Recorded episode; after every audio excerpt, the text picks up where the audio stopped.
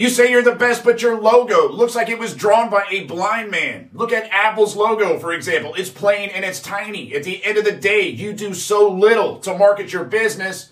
No one's going to recognize yours anyways, but if they did, it would be because it looks off.